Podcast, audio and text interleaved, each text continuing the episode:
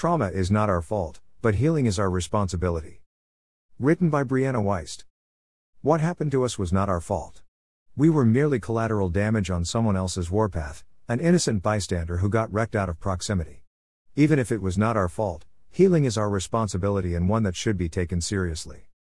Healing is a choice. One that only we can make. No one can choose this for us, not even our family. Healing is our responsibility because an unfair circumstance becomes an unlived life. Healing is our responsibility because unprocessed pain gets transferred to everyone around us, and hurt people hurt the people they love most. Healing is our responsibility because healing is not returning to how and who we were before, it is becoming someone we have never been, someone stronger, wiser, and kinder. When we heal, we step into the people we have always wanted to be.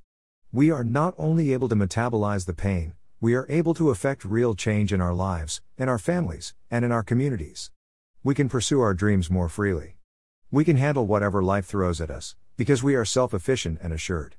We are more willing to dare, risk, and dream of broader horizons, ones we never thought we'd reach. We fail to realize that in that hurt are the most important lessons of our lives, the fertile breeding ground upon which we can start to build everything we really want. Life hurts us all in different ways, but it is how we respond, and who we become, that determines whether a trauma becomes a tragedy, or the beginning of the story of how the victim became the hero. Full article, https colon slash slash thoughtcatalog.com slash Brianna Wiest slash 2019 slash 10 slash trauma is not your fault but healing is your responsibility slash.